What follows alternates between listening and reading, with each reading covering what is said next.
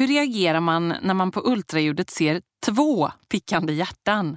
För skådespelaren och programledaren Morgan Alling och hans Anna-Maria så blev det en chock. Och då blev Morgan först helt vit i ansiktet och sen typ nästan kräktes du. Och efter det så åkte du och tittade på en ny bil. ja, det var, det var, ja, det var chockartat.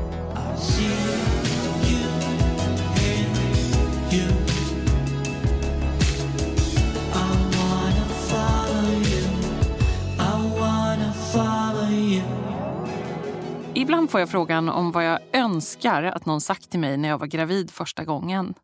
Jo, jag tänker på tre saker. För det första, Ebba, ligg inte sömnlös och fastna inte i kilometerlånga trådar på familjeliv med rubriker som “Molande magont i vecka 14 visade sig vara missfall”, “Öka missfallsrisken av att jogga”, “Farligt att basta”. All denna onödiga oro och all tid som jag ägnade åt de där forumen som bara gjorde mig ännu mer orolig.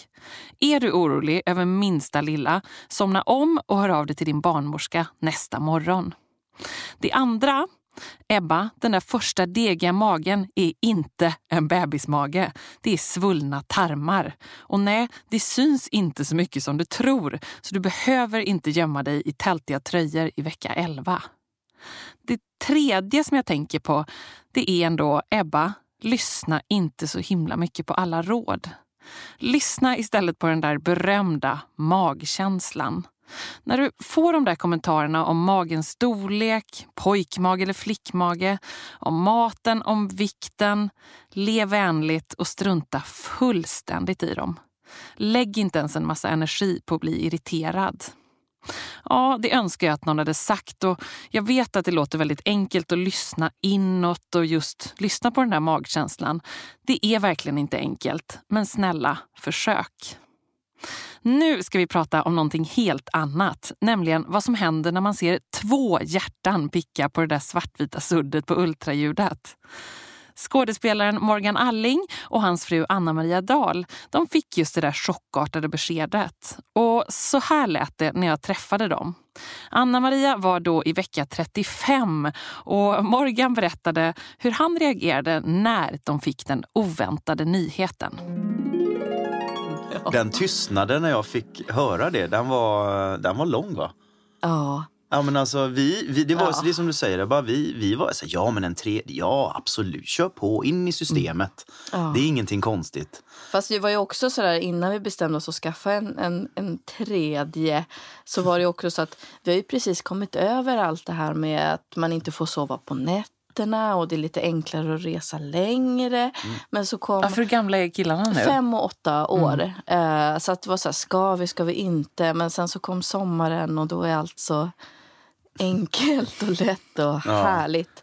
Så att, eh, va, tusan, vi kör. Ja. Men, men det var ju... Och jag blev ju gravid ganska snabbt där då.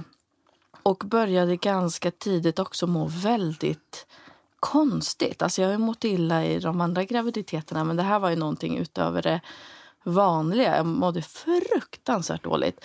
Och var det Så att- redan de allra första veckorna då? Ja, ganska tidigt liksom. Så att jag beställde ett, ett sån, ja, tidigt, tidigt ultraljud helt enkelt. För att jag kände att så här, det kan, kan det vara en människa eller är det en gris i magen? Så att, Och vilken vecka var det ungefär? Det var långt innan 12 då i alla fall? Eller när man får göra... ja, precis. Jag tror det kan vara vecka nio kanske eller något sånt där. Ja. Så att då... Men du, eh, du kände ju ganska tidigt att det är någonting annat. Ja, det var något ja, konstigt i varje fall. Så då, och jag gick själv på ultraljudet för jag tänkte det här har jag gjort förut. Det är så här, ja, been there, done that. Nu går jag dit och kollar så att allt är okej. liksom. eh, och då säger ju barnmorskan att ja, nu ser jag två. Vad- och då- då? Ja, precis. av vad? Av vad? Av vad? Och då, det, så känns det ju inte nu, men då vart ju jag otroligt chockad. Så, att, så att det var ju inte det var ju inte det här äh, rosa skimrande molnet som man svävar iväg på, utan det var ju mest liksom hur ska det gå? Hur ska, hur ska jag orka och vad ska barnen säga och hur ska det bli och så. Och sen så... Men och hur gick det till då? Då ringde du genast Morgan? Nej, nej. Fick du tag på honom? Nej, utan vi möttes hemma. Eh, vi skulle mötas hemma, så jag ringde aldrig. Utan vi möttes hemma och eh, jag grät väl ganska mycket och sa att så här, det är två, det är två. Och då blev Morgan först helt vit i ansiktet och sen typ nästan kräktes du. Och efter det så åkte du och tittade på en ny bil. Ja, Så det var väl liksom... ja faktiskt. Starten. Ungefär. Ja, men det, Ja. var, det, var, mm, ja, det var chockartat. Liksom. För det var, inte, var man alls beredd på. Jag är 48 och jag känner att men vi har två fantastiska barn. Och visst, en tredje lätt in i matchen. Liksom, men Alltså, den där det blir någonting helt annat. Liksom. Jag har känt mig ganska sådär, men nu, nu, kan vi, nu skulle jag kunna tänka mig att göra massa andra grejer också. Så att det var en, det var en eh, liten chock, för nu får man börja om. Och, och det, är ju, så det, det var en liten vecka i karantän. Så att det, det var bara så här att, ja men det är väl, efter ett tag så bara sjönk det in och så, ja men det, de har ju valt oss, det är vi som är deras föräldrar, nu kör vi. Men hur gick i dina tankar Morgan under den där, de där första dagarna? Det var verkligen, men jobbet, vad ska, vi måste flytta, vi måste ha bil. Det var så mycket praktiskt och så mycket... eh, Det var, det var kaosartat i huvudet för samtidigt som man är skitglad och tycker att det är jättehäftigt och det är lite vipp med tvillingar Jaha. och lite, lite sådär så är det ändå, det är inte lätta känslor. Så det gick runt ganska mycket i, i huvudet. Eh, Nej, för jag, jag, har några, jag har några kusiner som är tvillingar och lite på mammas sida och lite olika. Jag kommer minns så väl att när vi, Johan följde med mig på första, jag beställde också tidigt ultraljud för jag var så orolig. Och då minns jag att vi satt i bilen och jag skojade och ja, vi får väl se om det är en eller två. mm, Och han kunde inte skratta åt det. nej. Han, han, nej. men han Nej, men kände det är verkligen så här, vet du vad, det, för det är ju klart att att gå från då två till tre till två till fyra, Ja. när man Ja. har tänkt sig den där lilla, Lilla sista. Liksom. sladdisen. Ja. Men två, då måste jag sluta jobba. Jag måste ställa in. Jag ställde ju in hela våren. Jag hade ju massor med jobb jag skulle göra. Jag bara, du tyvärr, jag kan inte. Vi, må, vi är tvungna att ställa in här nu och, och så. När vi bestämde oss för att nej men nu är det så här. Och vad häftigt. Vad bra. Då... Och, och hur, Då mycket, löser det sig. hur mycket eh, googlar man där som en besatt där i början? Ja, men gud, det var det enda jag gjorde. Och det finns ju inte så mycket eftersom att de, det är ju bara av alla graviditeter så är det väl ungefär en och en halv procent som är tvillinggraviditeter. Så att det finns ju inte så mycket och det som finns är ju också liksom när man söker så finns det ju väldigt, det är stora risker så som också beskrivs som man börjar läsa om allting som kan hända och det är ju inte alltigenom positivt. Nej. Och sen är det ju skillnad på enäggs och tvåäggs. Ja. Och vi har ju tvåäggs. Ja. Så att det är också sådär man inte vet vad det är. Det, är. det finns mycket oro i det eftersom det inte är så himla lätt. Mm. Men får man reda på det ganska tidigt då? Eller hur funkar ja, det där? Ja, det är också lite olika beroende på vad man ser. Men för oss så kunde de se ganska tidigt att det var tvåäggs. Och eh, då blir det mera likt en, vad ska man säga, en vanlig graviditet. Ja, för att okej. de, de delar inte moderkaka utan de ja, sköter sin egen försörjning båda två. För annars så kan det bli att den ena tar mer än den andra. Sådär. Så att de... Mm. Så det var någonstans ganska skönt att Ja. du fick veta det Ja, då? ja, då blev jag lite lugnare. Liksom. Så. Men hade du anat någonting? Du sa att du ändå mådde konstigt och du kände att det här var någonting annat. Ja, men jag var, det var ju mer att jag tänkte att det inte var en människa. det, var mer, att det kan inte... men det här den- är jag som så här ville så gärna bli gravid och nu så tror jag har jag blivit psykiskt sjuk och det är inte, det är inte, det är inte män, en människa i min kropp. Men det var det ju två stycken. Så, När började du må bättre sen? och jag vet inte om jag har Du ser ju börjat strålande ut nu. Ja, det är bara smink. Men, men jo, men det var ju första, alltså jag mådde ju väldigt, väldigt illa. Och sen var väldigt, ja kan man väl säga också, varit ganska deprimerad första månaderna. Men jag tyckte att när vi, vi berättade för våra barn utanför magen berättade vi ganska sent för. Mm. Det var väl, eller sent, men vecka 16 kanske. Denna gång 15-16. Och då blev de så otroligt glada, båda två. Det var verkligen, liksom, medan jag och Morgan har kanske liksom sett mycket gud, vi måste ha en ny bil, vi måste flytta. Alltså, vi såg mycket problem. Mm. Så var deras första kommentar, yes, vi får varsin. Oh, eh, och att de var så, och har ju sen den, den dagen är ju de liksom, ska klappa på magen hela tiden. Och då för mig så släppte mycket av oro och oro för att räcka till. Liksom. För jag tänkte mycket att, att få tvillingar kommer ju ta bort tid ifrån dem. Förstås. Ja. Mm. Samtidigt som att jag kände då tydligt också att ja, men jag ger ju dem något. Mm. De får ju något istället mm. för att dra bort. Liksom. Um, hur är det för dig, Morgan, att ha stått eh, bredvid och stötta? Hur, hur gör du det? Jag kan vara helt ärlig och säga att jag tycker inte graviditeter är roligt. Uh, och det är inte för att eh, alltså Anna-Maria är världens bästa där. Eh, det finns ingenting sådär, gör det, hämta det, jag kräks nu, jag, hej. Det finns ingenting av krav eller så därifrån. Utan jag mår dåligt av att jag ser att den jag älskar mår dåligt. Mm. Eh, när det är illamående så blir jag ju där direkt ankpappa. Liksom. Så här, vad, är, hur är det, vad är det, ska du svimma? Ska du, liksom, när du reser upp och är yr och så blir jag ju helt så här, jag får ju... Eh, ja, när blod, blodvärdena är låga så blir jag väldigt så här, ja men då måste vi köpa kött, vi måste hämta in en ko, vi måste hämta... Du, det låter som att du hanterar allt väldigt konkret sådär. Du går och tittar på en ny bil direkt ja, men det, du får reda. Jag du går och väldigt, köper kött när ja, behöver.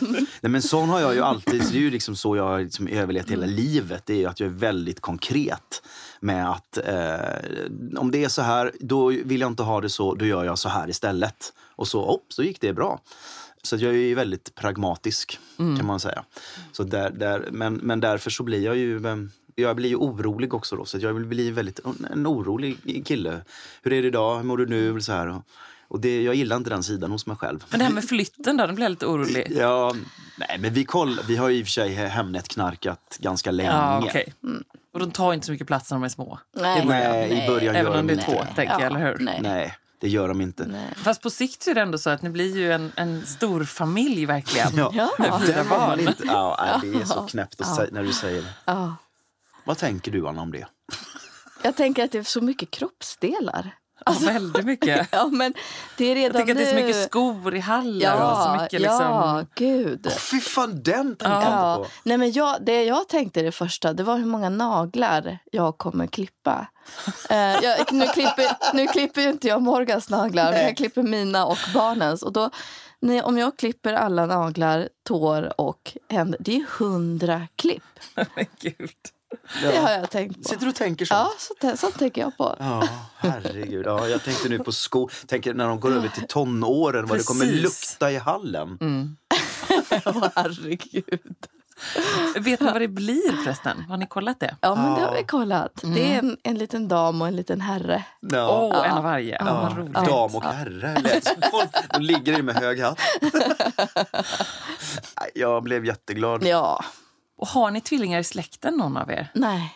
Nej, inte jag heller. Så det måste Nej. inte vara Nej. ärftligt eller så? Nej, utan då, jag tänker att det har att göra med min ålder, att jag inte är, är 22.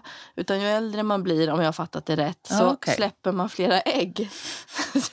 du blir mer och mer desperat. Äggsjuk höna. Ja. Ja. Men hur gammal är du då?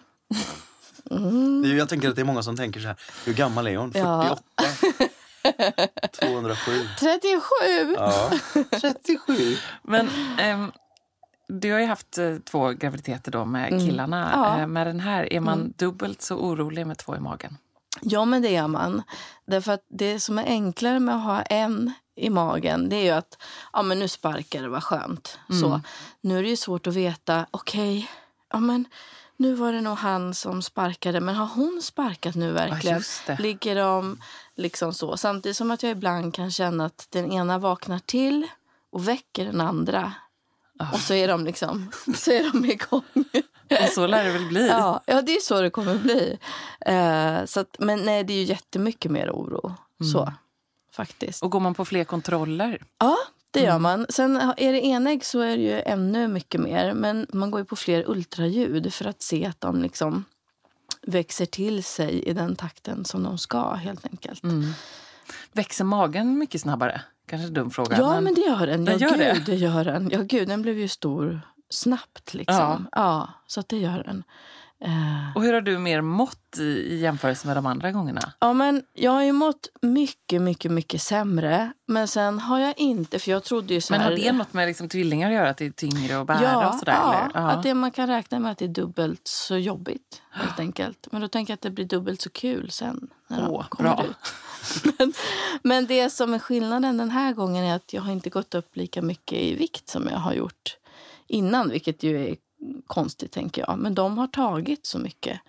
Det är som att jag äter och så känner jag hur de bara liksom Ja. tar allt som jag, Men hur mycket har som gått jag upp? har.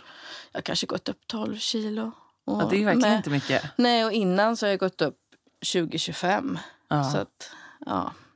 Eh, Har ni Mm. mer, jag tänker att man, eh, just det här med googlandet och sökandet och det Mm. som ni säger det finns inte så mycket. Är det, Finns det liksom Facebookgrupper eller Ja. vad, vad har du hittat mer Ja. som du kan eh, rekommendera? ja, men det jag verkligen kan varmt rekommendera är ju de här Facebookgrupperna som finns. Och då, det har varit helt fantastiskt för då är, det är alltid någon som är ute. Så att det kan vara så här fyra på natten och man bara säger jag kan inte sova.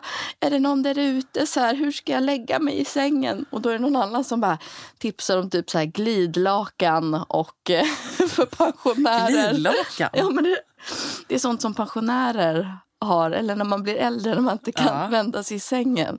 Så finns det tydligen något bra lakan för det. Gud vad bra, kan Men- jag missa ja, det? Ja, Det, eller nej, hur? men det är väl för Helt att du ska kunna komma upp på sängen och gå på toaletten. För att du ska lätt kunna... Ja. Inte Ja. för att sova utan för att... Kunna röra sig och förflytta mig i sängen. Ja. Liksom. Ja. Men jag, jag, jag, Ja. men det tycker jag har varit så härligt. Vi har suttit Ja. och pratat och så frågar jag någonting och så här, Mm. jo men det läste jag på gruppen där, för det var någon som frågar. Du kommer ju hela tiden och, Ja, ja. med någon oro och sen så har det löst sig på, på Facebookgruppen och Mm. ni verkar ju så otroligt engagerade alla där. Ja, men det jag är ju ja. inte inne där så mycket. Nej. Så Nej, jag tänkte får ju fråga, ångest bara. vad, du har inte sökt dig till sånt? Nej, det har jag faktiskt inte gjort. Eh, vi gick ju på en tvillingkurs och då fick eh, papporna gå iväg och prata. Ja, så här, hur var och- det?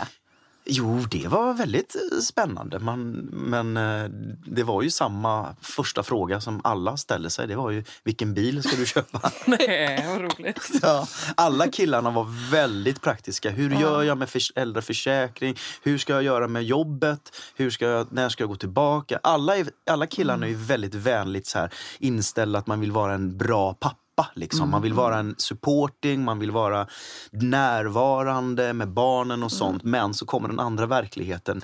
Man måste dra in pengar eller jobba eller vara praktisk. Och så hur ska vi kombinera de här två utan att gå sönder? Eh, Och hur går dina tankar kring det? Nej, men jag eh, har... jag- Alltså min lärdom av eh, en tidigare förlossning var ju att eh, det går inte att jobba. Nej. Samtidigt, jag klarade inte det. För jag kände att jag ville bara vara hemma eh, och jag vet ju hur eh, Anna då kanske har mått innan Mm. då. då och, och då har jag ju bara känt att nej men jag vill inte vara på jobbet. Jag vill inte stå på scen. Jag kan inte det. Nej. Så då har det varit som krock i mitt huvud så att jag har gått sönder själv. Mm. Så att då eh, bestämde jag nu, speciellt när det är tvillingar, Mm. då finns det ingenting annat. Så att jag har ställt eh, allting och så får jag bara vara där. Eh, för Så att nu har jag ju möjligheten sommar? att göra det. Ja, det Ledigt? blir, ja. Så det, jag tycker, det är ju mitt tips är ju att liksom verkligen försöka så långt det går att ställa så mycket man kan Mm. eh, av det, prak- alltså det där. Och, så att man inte Fattade går du sönder. det redan första gången? Nej, det gjorde jag inte. Eh, första gången då, då kom Bille kom ju på sommaren. Så då hade jag ändå tre månader ledigt automatiskt. Så det var ingenting konstigt mellan två jobb. Så det var inget konstigt. Andra gången då stod jag ju på Dramatens stora scen liksom och, och spelade där i, i, eh, och, och, och sex dagar i veckan. Så att det gick ju inte riktigt i huvudet. Så att jag mådde ju inte jättebra samtidigt som publiken skrattade. Så det var ju en stor krock och den krocken vill jag inte uppleva igen. Mm. Och kunde du vara pappaledig sen lite senare då, eller hur fick du ihop det? Nej, då åkte jag till Grekland och filmade en Sune-film. Ja, du skakar på huvudet där ser jag. Ja. Nej, men där, är, där kunde ju Anna och, då hade ju Anna och barnen med, med oss, så det Ja, var ju okej. väldigt skönt. Ja. Men i huvudet så är det, det är svårt. Jag vill ju inte vara den där pappan som eh, sticker eller drar. Jag vill ju vara närvarande. Ehm, och jag vill inte höra 20 år senare att eh, du var ju aldrig där för oss. Så därför så är ju barnen alltid med oss. Och jag lämnar och hämtar alltid. Jag vill ju vara det där. Så att, ehm, Du hinner det? Alltid. Ja, det är gör jag ju till... bra. Ja, men det är också för att jag har möjligheten att göra det. Eh, Men det är sant, då har du så också här- lite kvällar och mer ett Jag jobbar ju till det ett. Mm. två på nätterna istället. Eh, Vad är annars dina lärdomar nu när man tänker sådär, gör om, gör rätt? Det är ju eh, avsätt tid. Eh, planera. Eller jag, är- jag är jäkligt dålig på att planera mat och sånt där. Eller? Jo, jo, jo, det är inte din grej kanske. Nej, fast det är det jag. Jag är mycket mer praktisk på ett annat sätt. Ja. Um, ungefär 50 procent av alla tvillingar i Sverige föds ju med uh, kejsarsnitt. Ehm, blir det antagligen så eller får man bestämma det själv? Eller hur funkar det? Alltså, bo, äh, både och. Vi ska få reda på det imorgon faktiskt. För det handlar om eh, hur ettan, som man kallar det, ettan är då den som ligger närmast utgången. och det beror sig på, ja, och det beror sig på hur, hur den ligger då. Om den ligger med huvudet eh, ner eller med, med rumpan ner. Och ligger den med huvudet ner eh, då kan man föda precis som vanligt och då spelar det ingen roll om hur tvåan, den kan tydligen komma ut med rumpan före eller benen eller liksom, för då är det fritt fram som de säger. Ja. Så det ska ju bli lite spännande att, eh, att se. Men det är ju då 50-50 att, att ettan ligger så att det blir kejsarsnitt Ja. istället. I, I början då när jag visste att det var tvillingar så var ju min första tanke att så här, okej ni får söva mig och skära upp mig. Eh, och bara så här, ta, för, för det här kan jag kan inte föda ut två, det kan inte gå.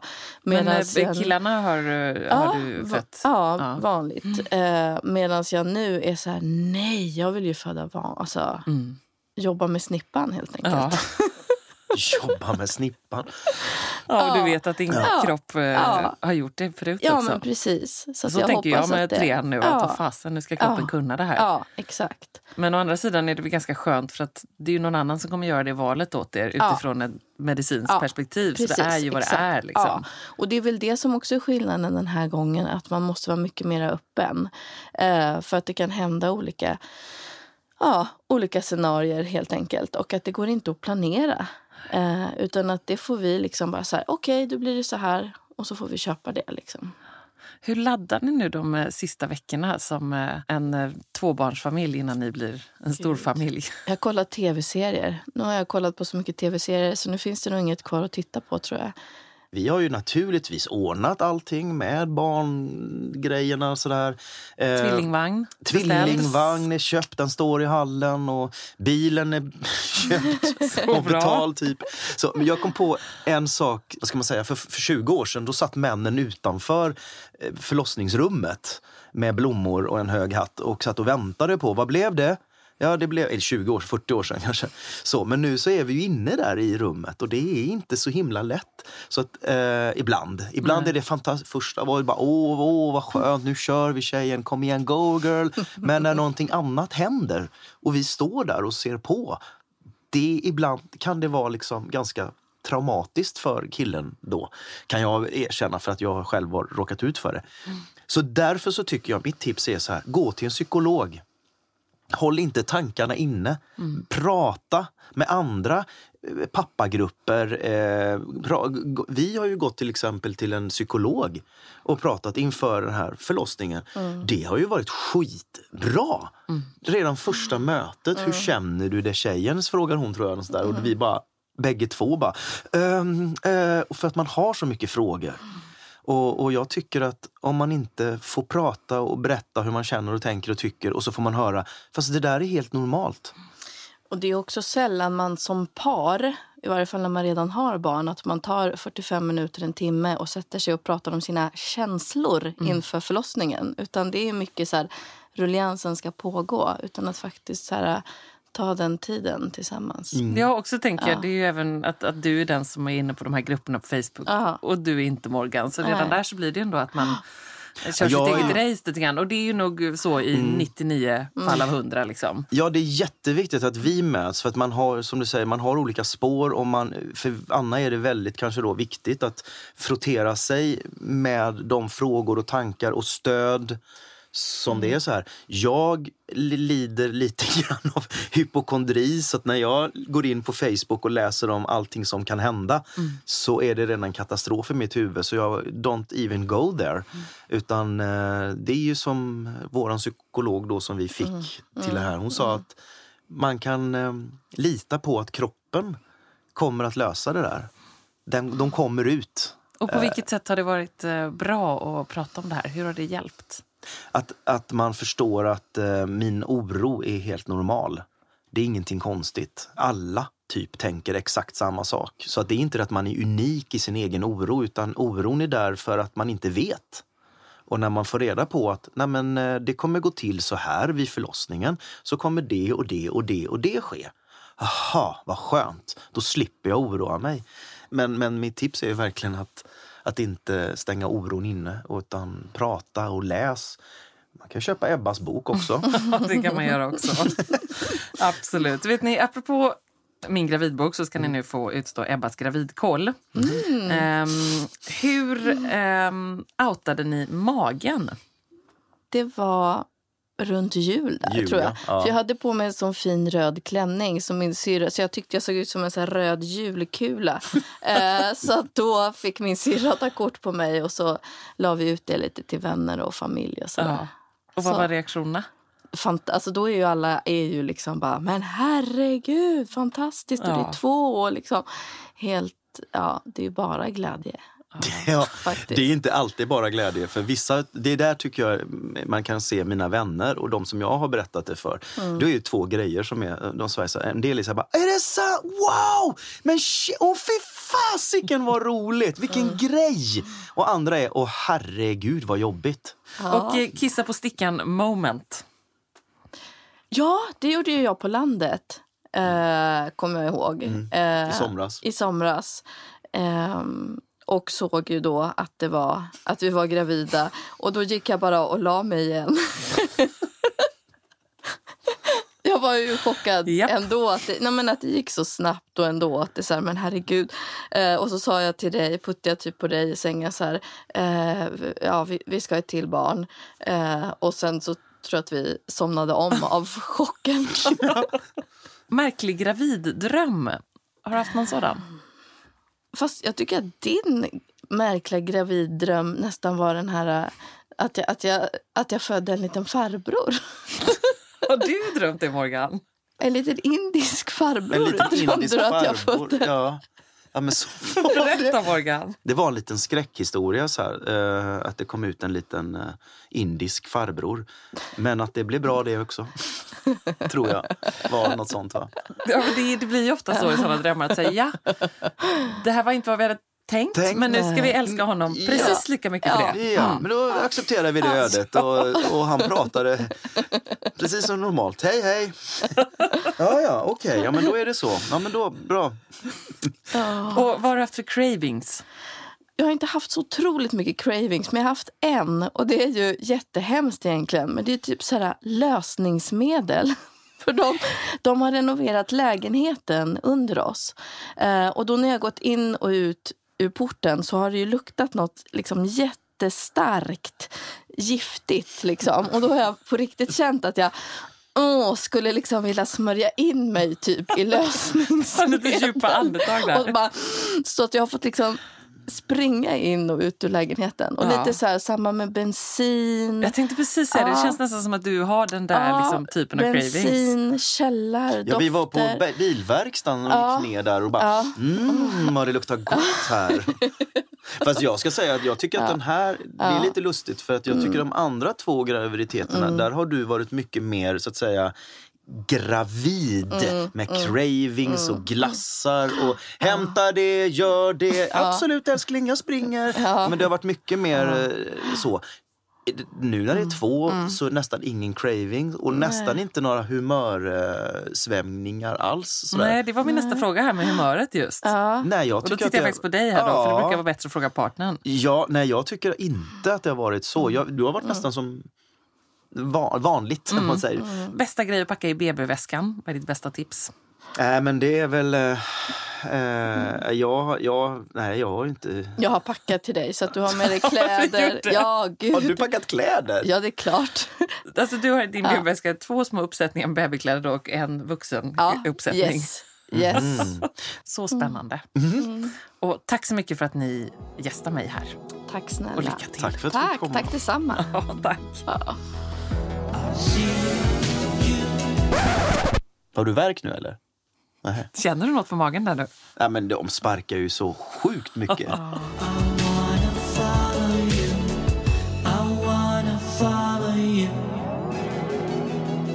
Välkommen säger jag till Yvonne Eisenberg som är barnmorska och även mamma till enäggstvillingarna Sienna och Natasha. Ja, tack så mycket. Du, Morgan Alling och hans fru Anna-Maria var ju här och de berättade om chocken de fick när de väntade tvillingar. Eh, Det var faktiskt inte bara lycka. Eh, Är det vanligt tror du? Jag tror att det är jättevanligt. Det är inte alls det man väntar sig när man går dit på ultraljudet. Utan då väntar man sig ett friskt, levande barn. Mm. Eh, och allt annat är ju, har man ofta inte ens tänkt på. Nej. Så att jag tror att det är jättevanligt. Och hur var det då för dig när du eh, upptäckte att det var två? För för dig så var det ju då, till skillnad från för dem, första gången. Ja, det är mina första barn. För mig var det väl lite annorlunda. Jag hade ju förmånen då att... Jag jobbade ju som barnmorska så jag hade ju förmånen att kunna haffa en kollega. Jag hade haft mycket symptom. Jag varit väldigt illamående och så vidare. Och två dagar så var de bara borta och lite istället för att njuta av att jag faktiskt inte var illamående så blev jag väldigt orolig och tänkte att nej men det här fostret lever inte. Så jag frågade en av mina kollegor om de kan kika. Det är bra när man kan göra det på jobbet. Ja, men precis. Så då gjorde hon det. Och jag hade redan gråtit och tänkt att nej, men det här blev ingenting, vad synd. Eh, Så jag tittade inte så noga på den där skärmen. Eh, Medan min man säger att är det meningen att det ska spegla sig så där? Det finns ju liksom två likadana. Och jag bara, what? Vänta, får jag titta? Så för mig att ha gått från att oj, mitt liksom, kommande barn är, är dött till att wow, vi ska få två. Det var ju, det var ju mest bara lycka. Det var en liten chock också. Jag vet att min man, det första han sa var bara men oj, då måste vi byta bil. Ja, tänk var Morgans första reaktion också. Vad är det med män och tvillingar och bilar? Ja. Fast samtidigt kan man förstå det, för det blir ju mycket praktiskt förstås. Livet eh, förändras ju mer drastiskt. Livet förändras mer drastiskt och, och jag kan tänka mig särskilt om man har barn sen innan man känner, man vet hur svårt det är att räcka till. Och sen så ska man helt plötsligt ha två små barn som kräver samma sak samtidigt. Hur ska man räcka till? Men det hörde vi också dem berätta att eh, det hade de verkligen förstått att man liksom båda två måste fokusera 100% på detta under den första tiden för att det är, behövs så många händer helt enkelt. Ja, det, var, det kommer jag verkligen ihåg. En av mina stora önskningar då var att jag skulle vara en bläckfisk. jag behövde fler händer. Eh, och att det var då enäggstvillingar för dig istället, eh, det har jag förstått att det är kopplat till en lite större oro. Eh, varför det? I de allra flesta fall så går det alldeles utmärkt och det är inga fler risker. Men, men statistiskt så är det ju så. Just mina döttrar genomgick en sån här tvillingtransfusion. Vilket är en av de riskerna som man undersöker mycket för. Och det är att den ena tvillingen, man delar i moderkaka, så den ena tvillingen kan ta blod från den andra tvillingen vilket gör att den ena får en blodbrist och den andra får för tjockt blod. Eh, och båda två tillstånden är ju farliga. Och hur yttrade det sig då? Ja, i mitt fall så upptäcktes det faktiskt inte förrän efter de var födda. Då en av dem är alldeles jätteblek. Ja. Väldigt vit. När jag tittar på foton efteråt så ser hon ut som den vita handduken hon låg i. Och den andra är högröd, lila färgad, som, en, som ett gott vin. Liksom. Ehm, Hur, hur lång tid skiljer de åt? Fem minuter. Det, det är två verkar. Ja, det är, Det otroligt häftigt. Ja, men det är häftigt. Det är faktiskt någonting jag nog skulle vilja skicka med tvillingmammor. Någonting som jag själv missar, eller missade. Den här känslan av när ens första barn är fött. Jag minns inte den alls, för jag får ju en ny verk eh, nästan med detsamma. Och sen verken efter det så är mitt andra barn fött. För mig gick det väldigt snabbt. Det är lite ovanligt, det brukar ta lite längre tid. Men någonstans att man kanske är lite medveten om att nu har jag faktiskt mitt barn. Ja. Och så här känns det. Och sen eh, hänger sig då det andra. Om det är någon tröst så har jag absolut inget minne av den där stunden med min första Nej, du har inte heller. Det. Nej. och det var bara en. Och ibland är man ju så uppe i det. Men, mm. men eh, någonting ändå. Bra tips ändå. Anna-Maria och Morgan tyckte att det fanns rätt lite information när de började leta efter information för blivande tvillingföräldrar. Nej, jag kommer ihåg att jag också saknade mycket information och mycket den här kanske inte så mycket den medicinska informationen, för den hade ju jag tillgång till. Så den saknade ju inte just jag. Men, men det här hur... Um, snabbt blir man stor och, och sådana saker är väldigt individuella. Men jag kommer ihåg att jag funderade mycket på sådana saker. När slutar mitt illamående? Man mår ju ofta väldigt mycket mer illa. Sådana saker som var lite mer specifika mm. för, för tvillingar. Vad skulle du ge för råd och tips nu till eh, de som kanske som Morgan och Anna-Maria är blivande tvillingföräldrar eller de som nyligen har fått? Min upplevelse var ju att väldigt många ville tycka och tänka mycket kring eh, hur det är att ha tvillingar, hur det är att ha barn och eh, så vidare. Men det var aldrig eh, andra tvillingföräldrar som kom med de här eh, tipsen såklart. Så någonstans att försöka hitta, försöka hitta sanningen hos dig och vad funkar för dig och för din familj och för dina barn just. Försök göra det så enkelt för er som möjligt. Släppa kraven lite? Släppa kraven. Ta hjälp om det går. Stötta varandra. Försök att göra så mycket som möjligt mm. eh, med varandra så att ni båda två lär känna barnen. Och... Det går inte heller att sköta allting själv. Man Nej. måste liksom ha alla de där händerna. Absolut, det måste man. Och ta Gäller hjälp. alla föräldrar där ute. Ja. Enlingar, tvillingar eller vad det än är. Ja. Du, tack så mycket Yvonne Eisenberg. Ja, tack. Det har blivit dags att besvara ett gäng lyssnarfrågor och den här delen av podden presenteras i samarbete med MAM. Välkommen till Ebbas gravidpodd säger jag till Evelina Rosén, sjuksköterska som jobbar på MAM och där svarar på frågor om allt från graviditet till första tiden med baby. Bland annat på MAMs Facebook. Men nu ska du besvara frågor här i podden. Adina undrar. Vi ska få ett litet syskon och har redan en dotter på fyra år. Men nu oroar jag mig ganska mycket för hur hon ska reagera på att bli stora syster. Mm. Men först och främst grattis, vad roligt. Ja. Det är ju en jätteglad nyhet. Ehm, och den här tjejen är ju ganska stor. Hon var väl eh, fyra, va? Mm. Mm. Och då är man ju ändå ganska medveten, tänker jag. Så eh, det låter som att den, den här mamman är väldigt klok och väldigt eftertänksam och det kommer gå jätte jättebra. Men det är väl jätteskönt att kanske känna att man kan förbereda det här stora syskonet. Och, mm. men försöka fokusera på det positiva med att få ett syskon. Nu en fråga från Mikaela. Jag är i vecka 36 och ska packa BB-väskan. Nu undrar jag, vad är det som gäller med napp egentligen? Får man ha med den till BB? Du väljer helt själv som förälder om du vill använda napp eller inte.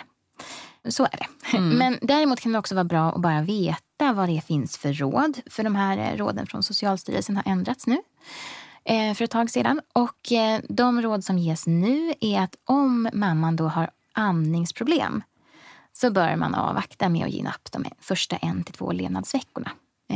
Men du avgör fram. själv? Du avgör själv, absolut. Och eh, om inte du gör det så brukar barnet också vara en ganska bra vägvisare. Sant.